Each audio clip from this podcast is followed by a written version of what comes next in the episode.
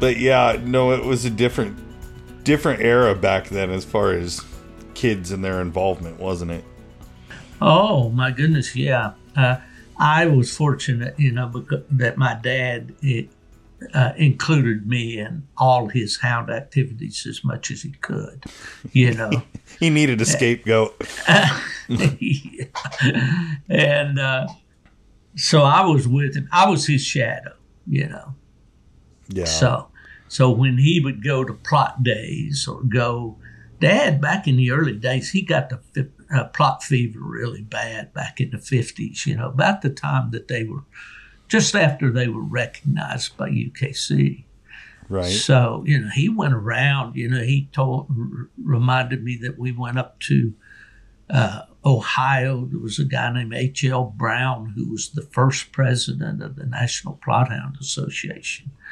And he went there and looked at his dogs. And, you know, and he, within a reasonable circle that you could drive on crooked two lane roads in a 1952 Ford, you know, he was out there looking around for Plott dogs and looking and considering dogs that he might want to breed to and all, you know. So, although dad cared nothing about competition at all, but Right. he loved the breed and he was interested in getting and having good dogs, you know. So I got a dose of that pretty early on listening to these these guys, you know, talk about the old days. And now when I see some of this history being misquoted, it kind of gets my dander up a little bit. And I want to, my righteous indignation, you know, comes to the front. But I said, whoa, here, you know, they just don't know, you know.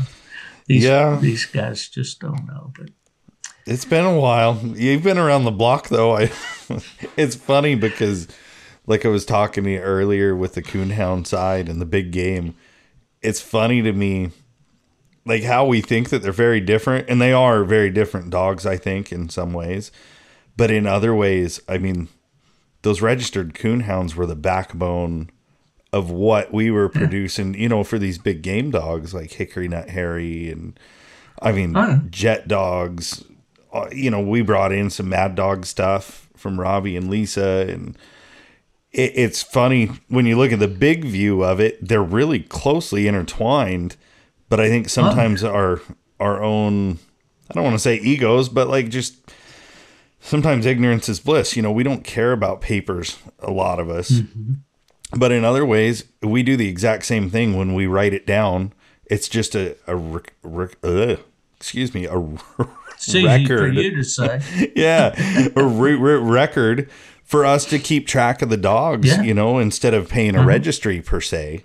Yeah. But, you know, all these dogs, they came down and were tested over the years at these hunts. You know, those competition hunts early on, I could only imagine going back. If you could step back in time to like the first night hunt, that would be such a humbling experience thinking where we're all at now. And we wouldn't be here at all without any of that.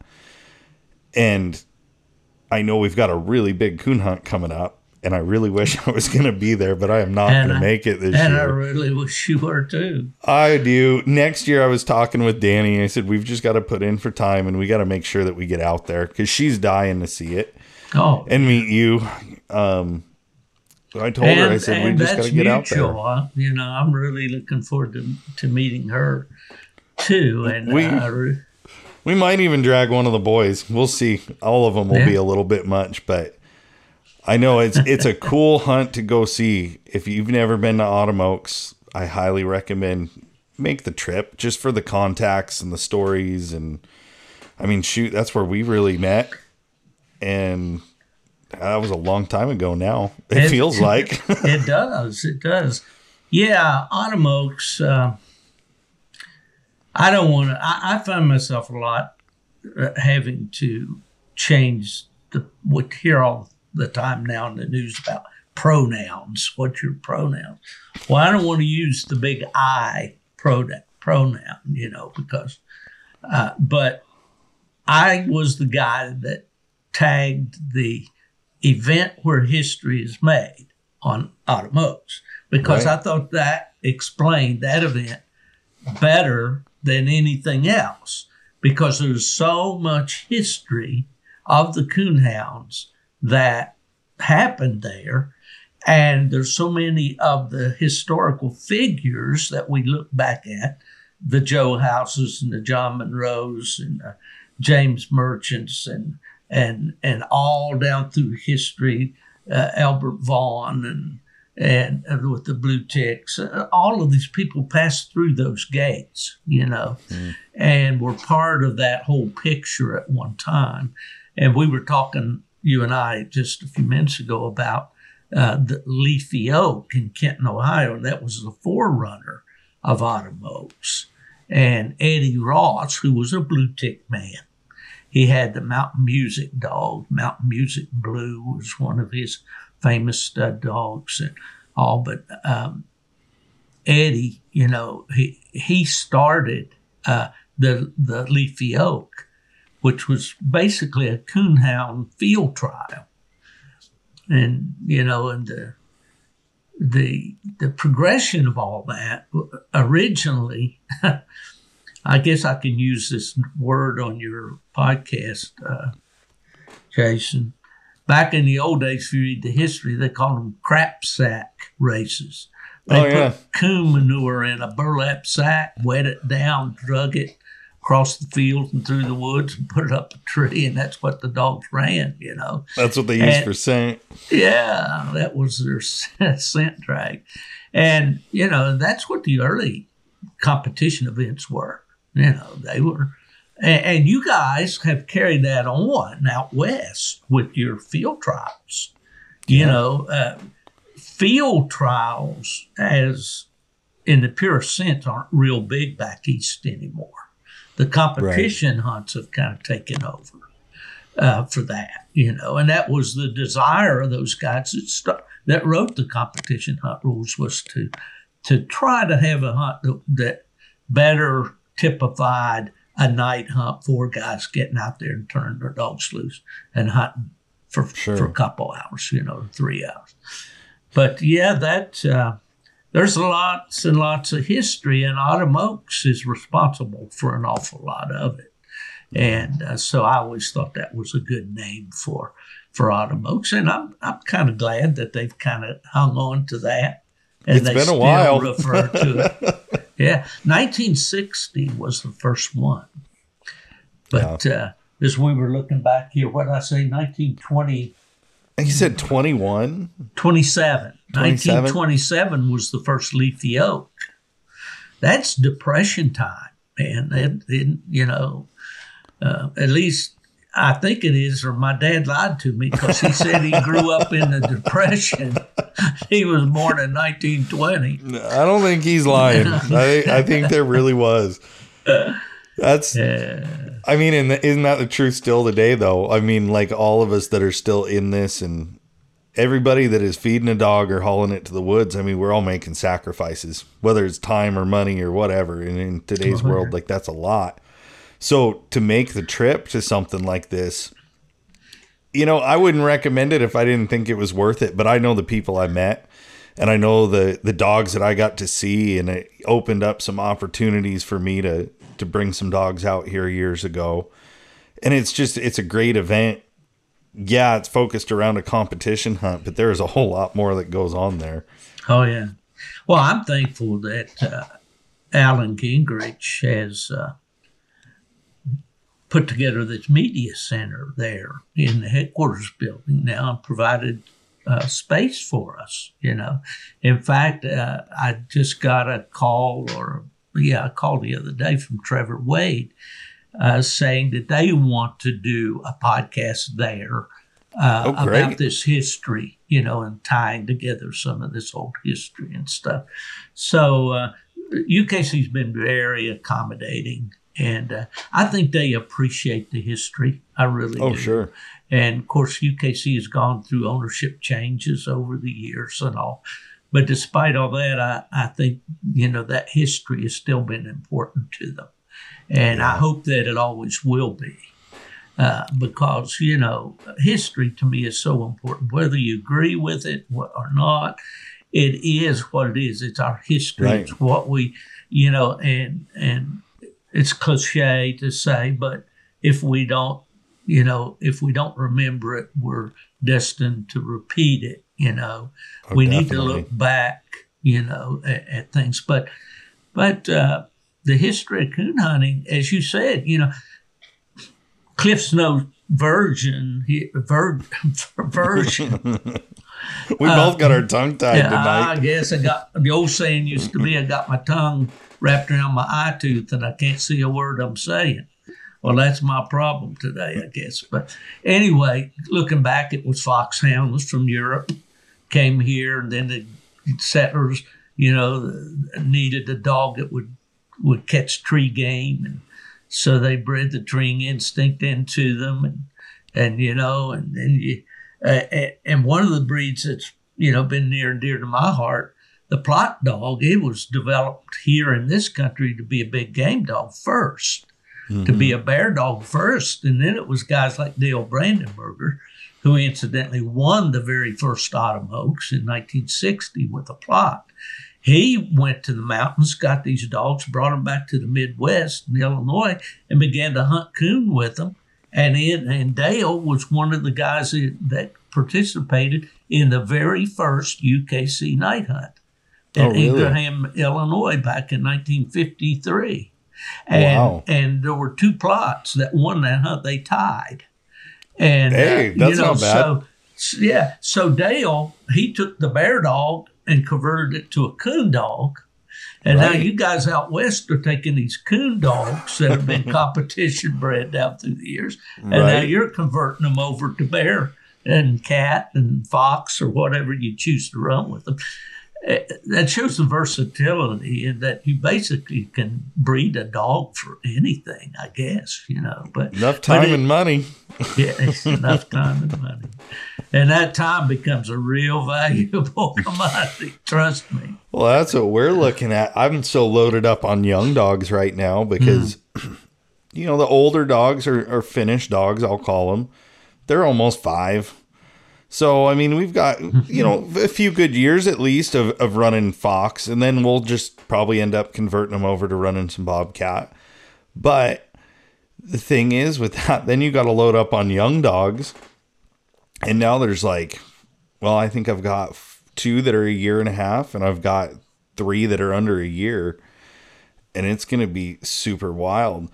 But mm-hmm. trying to, you know, realize those older dogs are only here for so long. So they, they have a job. They got to get you to where you want to be, they got to maintain it. Then they hopefully will end up doing some training along the way before they're too old.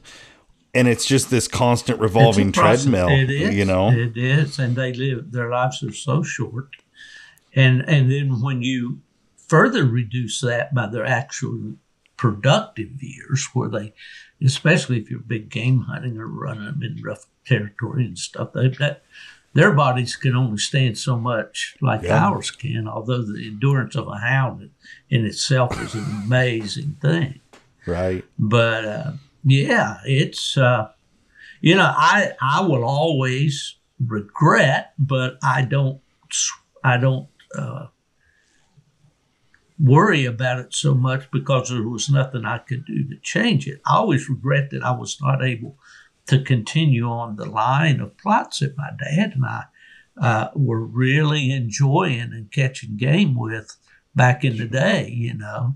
Yeah. And uh, and then Dad, after I went to Michigan and worked for the registries, he he had some good friends, younger guys there that you know really uh, were great to take him hunting and and to help him with his dogs even as he got into an advanced age.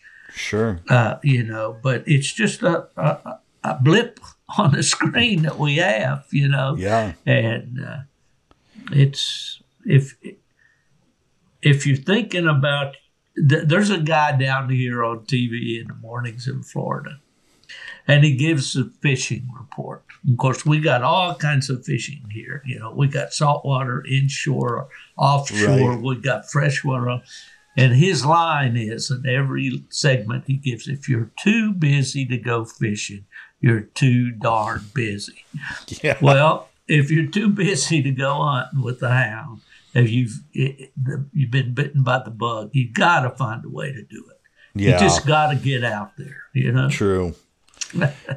Yeah, and it, that's like for us right now. It's so dang hot, and we're all waiting on season. But that's why one year. Well, I guess it was my first year at W. Um, Buddy sent us out, and it was a it was a rough trip. I'm not gonna lie, Mike and I, we took two guys that have never worked together before and threw them in a truck from Oh you know Washington to Salisbury Road. and we finally made it out there. And you know it was it was an interesting experience. It was not something that i in my wildest dreams would have thought you know? Um but getting to meet everybody there coming through the doors and see these dogs i mean I, I guess i'm kind of a weirdo but i i don't believe in breeding to the best thing in your backyard. Right. I think if you're going to breed or you're going to bring anything into your pack, you know, you should try to do the do the dogs right and bring home the best thing that you can. So, I guess my first big hunt, I didn't even get to stay for the hunt, but I got to hang out during the day was uh, UKC Worlds in 2014 Okay. and my great grandma had passed, so I had flown out with my dad to settle up the estate with my family. And I just convinced him to drive me down to Ohio. We were in Michigan. I said, just take me down and drop me off, and you can pick me up whenever you want to show up. Like, I will find people to stay busy with. And just to walk around and see, like, at that time, I remember going there to see Robbie and Lisa Brooks. Like, that was mm-hmm. what was on mm-hmm. my mind, or any of the Downings. You know, those were the 2 mm-hmm. people that I really wanted to go and meet as a blue tick person Yeah. because I had just kind of watched and you know you go through and you read old articles and things about those dogs and you talk to I mean now I would consider those guys good friends. We may be a long ways off, but they Right. always know there's a couch here and I know You vice and versa. Russ kind of have similar beards. So, uh, I told Danny two nights ago actually. I said god dang it, I wish Russ would live in Oregon. He could be a he could be a southern Oregonian right now. Oh yeah, Russ would Russ would fit in everywhere. I mean, he'd be different, but he'd figure out a way to adapt. Oh man. You know. I'll tell you a funny Russ story if you want to hear it. It's really not Oh, a Russ yeah. story, it's a bum story. And I told Oh, Danny okay. someday I'll publish this, but since we're talking about him. So we drive out for that Heartland Classic hunt on a whim. Jay Leahy had got a hold of me, and you know, a bunch of blue tick people are out there in Wisconsin. Oh yeah, So Danny and I, we decide, hey, let's let's drive out. We'll go camp along the way. We'll go to the hunt, and then she was gonna fly home, and I was gonna drive back to haul some puppies. And uh, you know, we end up getting out there, and Russ and Shelly opened their home to us. You know, we stayed there with them, and they showed us around where the tornado came through, and you know. By the end of it, I was wanting to move. Like I was ready to drop everything and move out. he'd there. have you hunting those all blue blue ticks, or maybe Oh, some man. of those lab crosses. Yeah, the lab crosses. So we threw. I had this cool dog box I made. It was an over the rail, and it just kind of left. You know, it sat on top of the red bed rails. But these new trucks, you know, they've got that plastic cap that goes over the top of it, and um, we had bum on one side and we had my dogs on the other. And I just rem- I don't remember when it happened, but when I got home, I realized Bum had chewed the entire inside lip of that bed rail off, like the cap. Didn't I mean it didn't hurt anything, but in my mind, I laughed out loud to my wife, and we've joked about that ever since we came home. We've never said anything, but I'm like, the day that that truck got sold, I said the bad thing is there's a little piece of bum in that truck. And it was Well, so Ru- bad. They sold the truck. I traded it in, and they ended up having to ship it back to the East Coast because they couldn't sell it here. It was a houndsman's truck. I mean, I I royally Oh, used yeah. every You bit of it. through the paces. Huh? So if you if anybody out there is driving a 2014 black extra cab Dodge 1500 and it's got a chewed up passenger side bed rail, that might be what happened to it. That just describes everybody in the state of Georgia, right? Oh, there. really? oh, but- We didn't know those guys. Like literally, we had no idea. We didn't know them or Robbie and Lisa or anybody out there. Um, Hmm. All of them were just so great, and that Heartland hunt was so inviting. You know, uh, Jason, here again, I'll use that pronoun, but I did start that Heartland Classic hunt as an AKC hunt in Tomah, Wisconsin. And it was there a couple of years, and then we moved it over to Nashua, uh, Iowa. And uh, and then it moved over to, when I left AKC, it moved over to uh, uh, Wisconsin and it's done very, very well there. Uh, that's a great hunt. A lot of good people, great coon hunting. It's just a you can win a quad. I mean, Yeah. don't they usually give Think it? They call it the yeah. wheeler hunt. Yeah, what they do is they buy two two quads or two wheelers, as they say up there, and uh, they raffle them all. R- raffle one off and give. The raffle brings in enough money to buy the two machines, Sure. And they give one of the machines to the winner of the hunt, and the other to the raffle winner.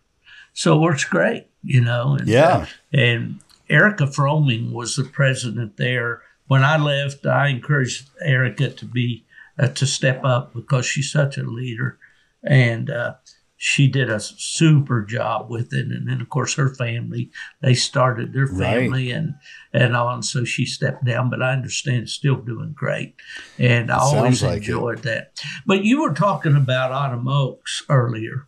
Mm-hmm. And I wanted to, there was a point I wanted to make real quick about that. You know, the internet has changed things so much, but there was a time when you went to Autumn Oaks, every stud dog in the country that was anything was there. And they Oh. were in the barns with their banners and all. And Right. even to the point where we started what we called a breeder's showcase. And these and moved them in. We first rented some tents and had them set up stalls in these tents, circus tents. And then when they built that big uh, Raper Center, folks, that's the guy's name, Tom Raper, uh, there where they uh, do the bench shows and all that stuff now. Uh, then they brought that into there and they had the booths all in there for a while. But the Really? internet has changed things so much. You know, you don't see the stud dogs displayed in the barns at the Right. events the way you used to. But there was a day when you could go into Autumn Oaks and it was like the biggest county fair that you've ever been to or state All coon dogs. all coon dogs, and uh, to to have been a part of that history, and and I remember that even before I was involved with it. You know, Sure. it was that way. So you know, And there's just the puppy barn. Yeah, I mean, that's that's the thing. It's the experience. I mean, the hunt. I didn't even walk on a cast. I mean, I, Right. I wish I would have had time, but just the experience and the people, and you know, just remembering that a lot of these dogs out there. I mean, there are a lot of guys bringing them out and doing very well with them, oh yeah, or breeding them in, you know, and crossing them in. But I mean, I know that there's a lot of guys there that represent our sport. Like you said, the media center. So all of that inside now with the UKC show ring Yeah. and their stuff. I mean, you're going to be there. What the guys over from Coonhound Collective? They're going to be Uh, there. They're there. Ben.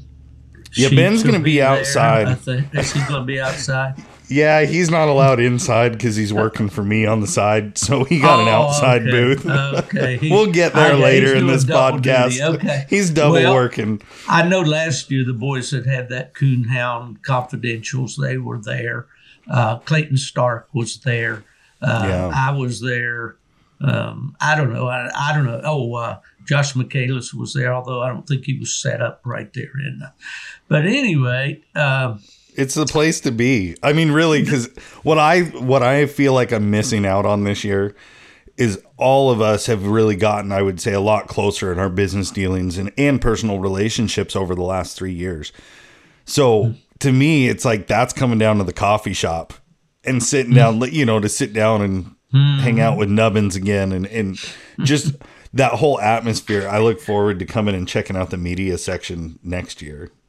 Well, it's a good thing that, that UKC provides that media center because Terry Walker, you know, kind of kind of bailed out on me there. I used to set up with Terry, and he graciously allowed me to to uh, sell Vacate your books duties. there, you know, and I, and he got the worst of that deal because I sold a lot more books than I sold subscriptions for him. Right. I'm sure because I get out in front of the booth and get involved in a conversation with somebody that might last an hour. In Oh, the yeah. meantime, Terry was back there writing subs like crazy. But uh, and that's uh, I don't know uh, that that kind of brings up uh, the subject of full cry. What's, Yeah. uh, the Uh, kind of elephant in the room. It's been pretty well known, and other times I've got guys that are totally still shocked that it happened. yeah. But well, Jason, let me tell you. So I know you hear a lot of this, and everything reminds me of another story. and I'm going to tell you a short one right here that has absolutely nothing to do with coon hunting, but I think I can segue back into what we're talking about. all in right, My, in my hometown of Beckley, West Virginia, we were in the car days. I grew up, I graduated high school in 64. Cruising was a big, big thing. We had like three drive ins in town. oh geez, But yeah, and, and it was called Valley Drive, and you go up and you, you cruise up Valley Drive, and you go around this one drive in, and you come down and you cruise around another one, and then you go to one where most of the kids hung out was uh, a place called Pete and Bob's.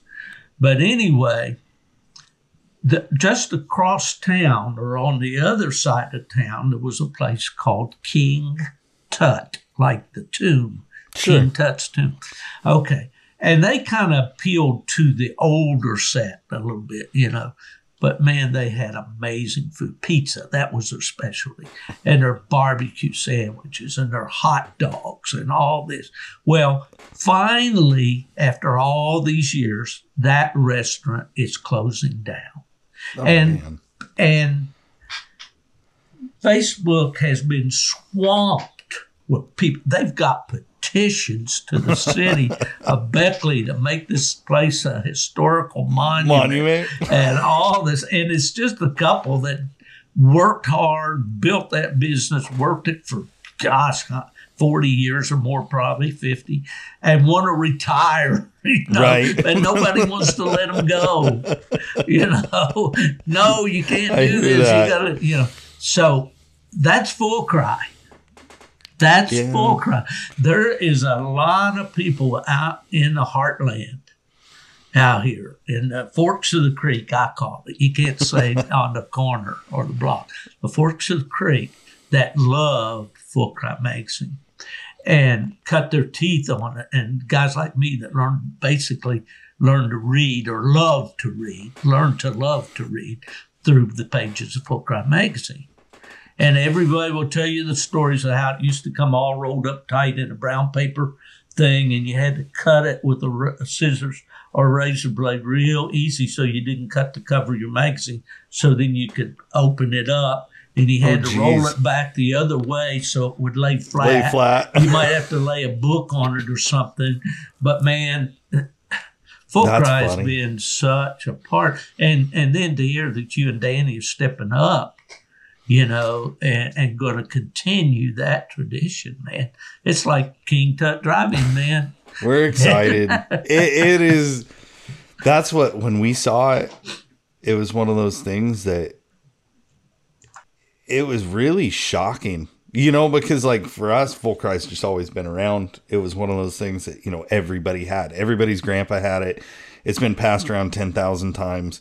So when we heard it was closing, I mean that's when I started getting on the phone. You know, and Yeah. I called you and a few other good friends and you know, my wife's vision for this, I will say, is it's really nice that it's transitioned. Like we were looking at it as a business, right? Like it was something we could do. It's something Well, we're have to, passionate yeah. about. Yeah. But it's a business.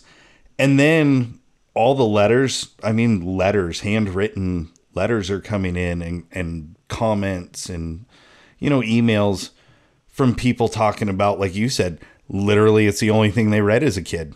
Like Mm-hmm. learning to read using full cry and Yeah.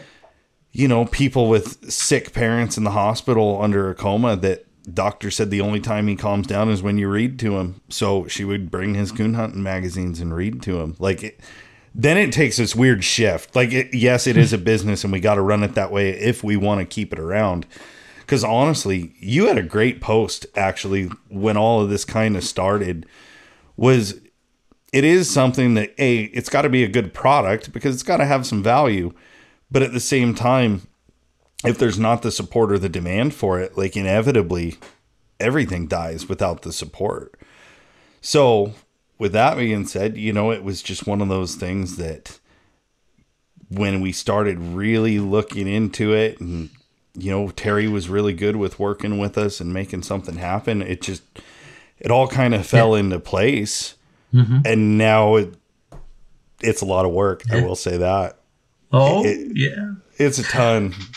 Well, having been in the, you know, closely uh, tied to the pu- Coonhound publication business for all those years with UKC and, and also PKC, who both had house organs, you know, mm-hmm. and, and all. It is a lot of work. There, there's no question about it. But thank goodness you have uh, all of these uh, programs and things at your disposal disposal that makes it easier yeah. than it was way back in the day.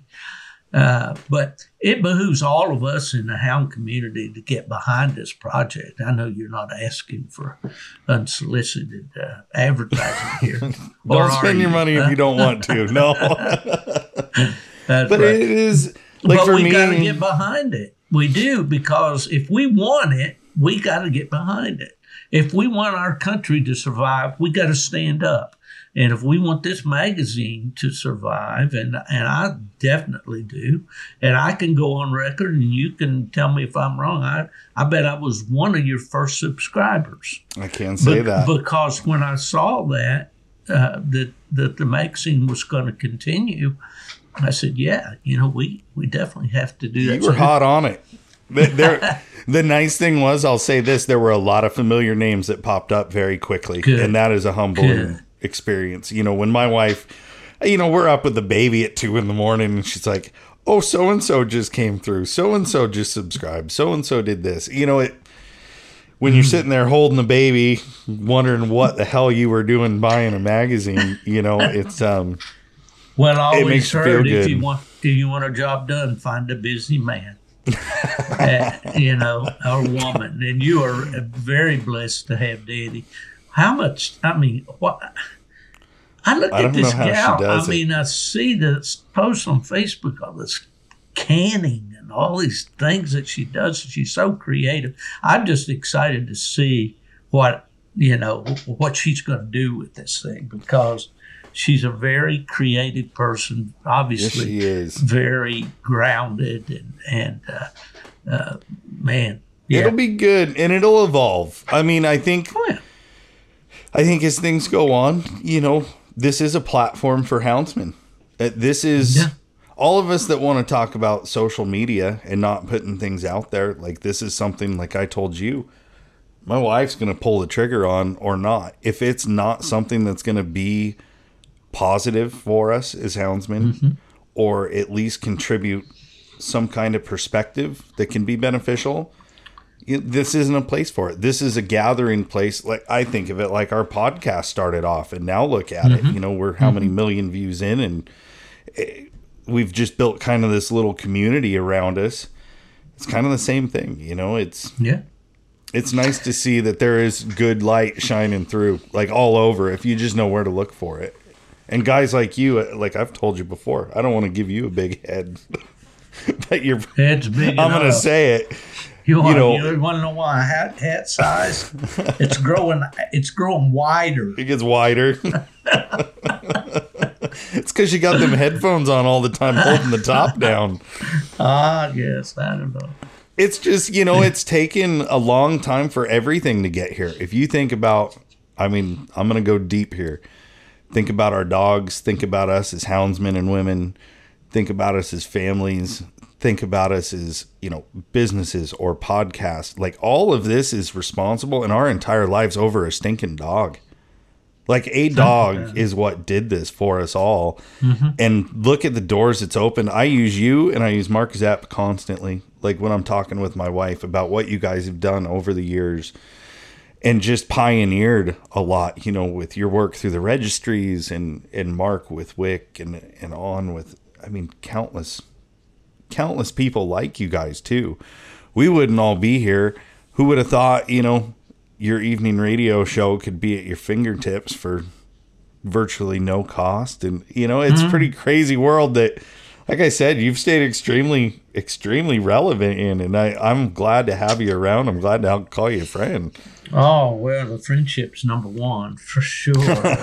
I know we talk more fishing and kids than we do dogs. I know, but when I saw this guy with the, with the big beard, you know, at Autumn Oaks, and I think you went. Was that the first? Did you go out to to dinner with Zepp and I did. And, you know, yeah. And yeah, we went we to pie at O'Charley's hotel room. Yeah, and then yeah. I, will never forget it. We were up in your hotel room with Nubbins, and he had that muscadine wine, and we sat and talked dogs for hours. And that was, I remember calling my wife and just telling her I just had the coolest night I can probably ever think of with dogs. Oh, that's cool. Yeah.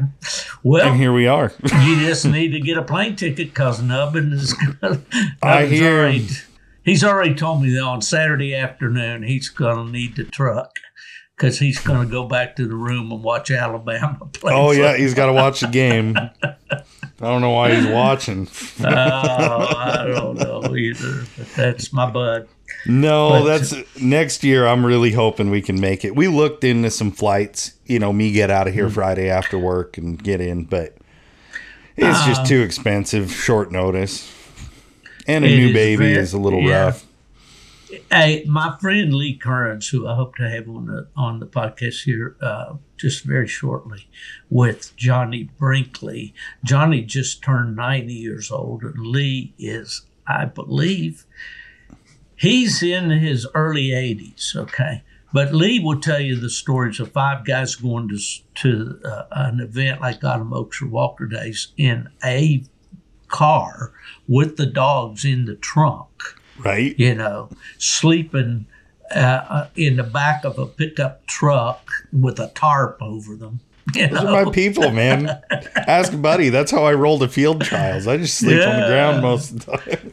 Well, when I lived in, uh, before I went to UKC, I had a job up in eastern Ohio and I bought a pickup truck that had a camper shell on the back of it, and I built the dog box right in the back, far back. So I had the dogs underneath and I had a bunk, you know. Oh, nice. So that was man, I could. I was sad. I didn't have any. Well, my my kitchen was a Coleman stove, you know, and my my bunk was right there. You know, I was all nice and dry up off the ground. Oh, yeah? The dogs underneath. It might have been a little aromatic. the worst part is the smell, and every time you're about to fall asleep, somebody's got a scratch or flop over, and the whole truck moves. Have yeah. you seen some of those new campers that they're making like that out here? I know California mm-hmm. is where I see most of them come from. No, I haven't. I don't think. They're really cool. The first one I saw was Sonny's, and my buddy Cougar had one, and now there's a lot of guys running them. But they're a camper shell, and you know you can configure them however you want. Most of them have two bunks, you know, one down each side, mm-hmm. and they're a dry camper. But then you've got your big door, man door in the middle, and mm-hmm. then there's two dog box doors, one on each side. So That's you've got cool. yeah. actually two dog box doors that you can put dogs in, and mm-hmm. It's pretty cool. I I keep saying I want to get one. I just need to commit and do it because, mm. God, for on the road, it'd be nice. Well, you know, I'm kind of downsizing. You know, I've been hauling around a big four before box in the back of my truck with top storage and all, and I'm not using it. It's really not the best kind of box for Florida. You right. need an open air box down here where there's a lot of, you know, because it's so humid. stinking hot. this last weekend, we Ella and I went up to that uh, birthday and wedding uh, anniversary celebration for the Brinkleys, and each day it was over a hundred. Yeah, re- real temperature. You know, mm. so hauling dogs can be a real challenge down here, but. Uh, I'm thinking of just getting rid of the, the dog box and going to one of those fancy uh, crates like the waterfowl hunters use those. Oh yeah. Yeah, you know, I don't know which brand is a better one, but I'm I'm going to start looking into that. I think and just go that route instead of a standard dog box. But so Just haul in one makes sense to me. yeah, hmm I had to buy air conditioning for my dogs. We, we when we started. Did you get that picture of the little silver tracker I'm hunting out of with the dogs in the think back? So no, no, that's we're those just hunting- trackers are bad little machines, man. I'm telling you, man, 30 miles a gallon, that got me through the Biden gas crunch. That's the Yeah. only way I kept hunting was we could go Yeah. out and hunt for, you know, eight, ten dollars a night instead of 40, it seemed like. Hmm. And, uh, yeah, I, I've been thinking about a box or some kind of camper shell to put on that, take the Yeah. convertible top off and do like a bird dog topper style yeah, because I got to have something. But those single crates, if I was just hunting one or two, I will tell you that'd be the way Mm-hmm. Yeah. to go. My back Oh, yeah. likes moving them a lot better than moving a whole box. Oh, yeah, I can't move this big. Uh, it's an old heritage. Those were Oh, built yeah. by Jar- Jarvis Umphers there for a while, and then they were sold to a company over in Cub Run, Kentucky, wherever that is, and that's where mine came from. But they're just too heavy. I mean, you know, it's and I don't need it. No, Uh, and you know, like about you the only thing I use it for is haul firewood home from Nubbins. Every time I go up there, he's got a stack of firewood. I don't know what he thinks I'm doing with all that firewood down here. He's just making sure you don't freeze. That's a good buddy. Well, no, he's taking care of my fire pit out because in the wintertime I like to sit out, you know, with Oh, sure. a little of Nubbins uh, creation there and a, in a glass and watch the fire. You know, Well, like you said, the box has got to fit a purpose. I mean, that's a whole podcast on its own Yeah. because it is totally different. The boxes out here, well, we learned it at Autumn Oaks. I mean, that was a real rude awakening because we had Brian Sorelli from Alder Grove go out with us. Mm-hmm. And we set up one of his boxes, and I've never seen so many oogle over a rig rack. Like mm-hmm. to us, that's standard edition. Like you have Yeah. a rig rack on your truck, you mm-hmm. have dogs Right. at rig and it's just so different to see like once you start looking at all these boxes and different manufacturers how they're making them it's pretty yeah. pretty interesting you know mm-hmm. i'm a big fan of them flat top coon boxes like Oh, yeah. simple light Well- easy You know that there was such an evolution. I mentioned Lee Kearns talking about hauling the dogs in the trunk of the car, and that was a common thing in the fifties. Right Early they made bags for you guys to hang them out the window i was just Oh. looking at an old advertisement in this full cry and it's Yeah, literally a burlap too. sack that you hang out the window and your dog's legs poke through and you two could own one for like 299 or whatever it right, was man. That's right. But you know, that was when you got enough jingle in your jeans to buy a pickup truck, which you could buy a new one probably for about sixteen, eighteen hundred dollars back then. And then you got a dog box in the back. And they were usually plywood, you know, put together or built out of orange crates or something. Then Right. there was a fellow named Mark Blount up in Three Rivers, Michigan. And I met Mark when I first went to work at UKC. He built the first commercial dog boxes and advertised them for coon hunters Really? called Blount's Custom Built. And they had siding on them like an RV trailer because that's where Mark was an Oh. engineer for, at that time, it was called AMF Scamper.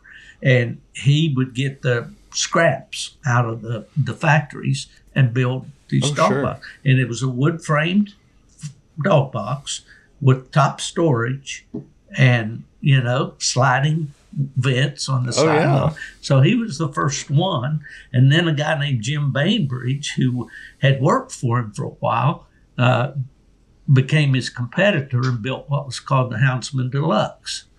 oh yeah i've had And, uh, one And then there was a guy named in that area, Percy Mullins, started building the Mullins dog box, and his grandson now builds uh, that same box. And I can't think what he names it. But anyway, that was you know, th- and, and that had that was in the early to mid '80s. So Mm-hmm. these these custom made dog boxes for coon hunting have, have you know that's how old they are 40 Yeah. years old i guess. 40 45 years. I know we did not sell that dog box. It, it was still sitting there at the end of the weekend, but Yeah. it was uh it was just interesting for us you know because it is i catch myself in it too the competition world big game world. But really when you break it down we just it's the same reason a guy runs a walker over a blue tick or or anything else. Everybody's got their preference and their Oh yeah. their own thoughts on it so Yeah. Yeah. For sure. But, so are uh, you gonna be I, I know you're going to be in the main building, so if people want to come find you, they're going to go to the main show ring building. No, And you're gonna be in the- actually, actually, all right. The building that will that UKC sets up for their office, and where they call the casts out now and all, they have a they have a big monitor on the what used to call jumbotron up on the wall. There is the Kuhlman Center, K U H L M A N, Kuhlman Center. It, it's the building where the kitchen used to be. They Oh, don't do okay. a kitchen in there anymore. The oh. club Oh. doesn't do the kitchen anymore. They have food booths outside and all. But anyway, right there, and that's where UKC headquarters is. So we're set up last year. If you were facing UKC headquarters, we were first booth on the right. So I imagine that's where I'll be this year. And I'll have the Gone to the Dogs uh, graphics and stuff there too. Uh, but I hope people will come by. Last year it was a lot of fun. I uh, did, I think, 11 or 12 short interviews, Yeah. 20 minutes or less, and aired those in two podcasts. And they were real popular. And I look forward Yeah, to doing some more of that. And, uh, you know, so I invite people to come out, you know, and stop by and see us. And we'll, we'll shoot the bull and put a Gone to the Dog sticker on your truck. And, uh, and you we'll go. just have a big time. And you can buy my lunch and, yeah. Go get go get those. What are they? The chicken tenderloin sandwiches that they hammer out. They're like as big as a dinner plate. Oh yeah, you know that was one of the greatest ca- uh, casualties of progress at Autumn Oaks was those uh, pork chop sandwiches Oh, are no more. Really? That kitchen is Those were good, there, too. weren't they good? Yeah, but the ice cream trailer's still there. and, and pie at O'Charley's, right? That's, oh yeah. I'm gonna yeah. miss that one. I'll miss Well, Big you Mark. just got to get a kitchen pass from Danny. Yeah, get right. Out there, you know, next year. But no, you got to bring her too. She needs to see that, and and I I fully expect that you guys are going to do so well with Full Cry this year that you're going to have a booth out there next year. we plan on That's my that's my prayer and my desire desire for you guys. Well, we're gonna have. We went kind of makeshift on this one, but Ben Sheets was gonna be there. So since Yeah. we're sponsoring him, we're gonna do a booth with Ben, and he's gonna have Awesome. um, Awesome. his some of his other sponsors coming in. So Okay. we'll have some representation there. But yeah, I think next year Danny's gonna at least. She's gonna make the trip. I'm sure I'll make it with her. Well, people will love meeting her, including me, which I haven't met her face to face yet. So I know she's I'm really waiting. looking forward to that. You bet. She was a Steve Fielder junkie before I was. She knew you because she was so involved in AKC and UKC before. No. She's like, "Do you know who he is?" Before I knew you were Steve. I said, "No," and she just rattles it off. And I said, "Well, someday you'll get to go meet him. we need to go oh, fishing." You, we got to meet for sure. Yeah, nothing much here but an old worn out coon hunter, but I sure do enjoy meeting folks. well, I got her convinced um, for a White River Pass one of these years here coming up. Oh yeah. Well, So- you just need to come and go with us. That's what I'm You- thinking. You and uh, you know Nubbin already. He's the he's the senior member of our crew now. So Put in a if good you- word for me. if you got his blessing, you're good to go. Well, you work on it over there at Oaks, and we'll see what Well, you just consider it done. You All right, consider bud. done. Well, I hope you have a great time, Steve. I encourage all of our listeners, if you're in driving distance and it's feasible, it is a good time. I guarantee you're going to meet somebody that was worth the trip and see something we're seeing. So I appreciate you coming on, Steve. Yeah, I will jump in there real quick. One of my greatest joys is to see first timers come to Autumn Oaks. My buddy Keston Jesse, young hunter from Virginia over there, he went for his first time last year. Oh Yeah. man, he was it was like a kid at Christmas. Billy Dwyer, who's a frequent Facebook Oh, yeah. poster and all from down Louisiana, he's making his first trip this year. So I'm really, really It's a pilgrimage now. to see what he thinks about it. You know, so No, that's great. Yeah. Well, Oh, hopefully been next a- year we'll be there. well, Jason, thanks for having me on. I I love uh, DU Hunting Supply, of course. Uh, Without you guys, I wouldn't be able to do what I'm doing with Gone to the Dogs, and I appreciate that so much. And it's always good talking to you, bud. Yeah, it was good to catch up. It's been a minute. Yeah, it is. Well, you have a safe trip. You give my best to Ella, and we'll talk soon, Steve. The same to Danny. We do. We'll do that, brother. Bye now.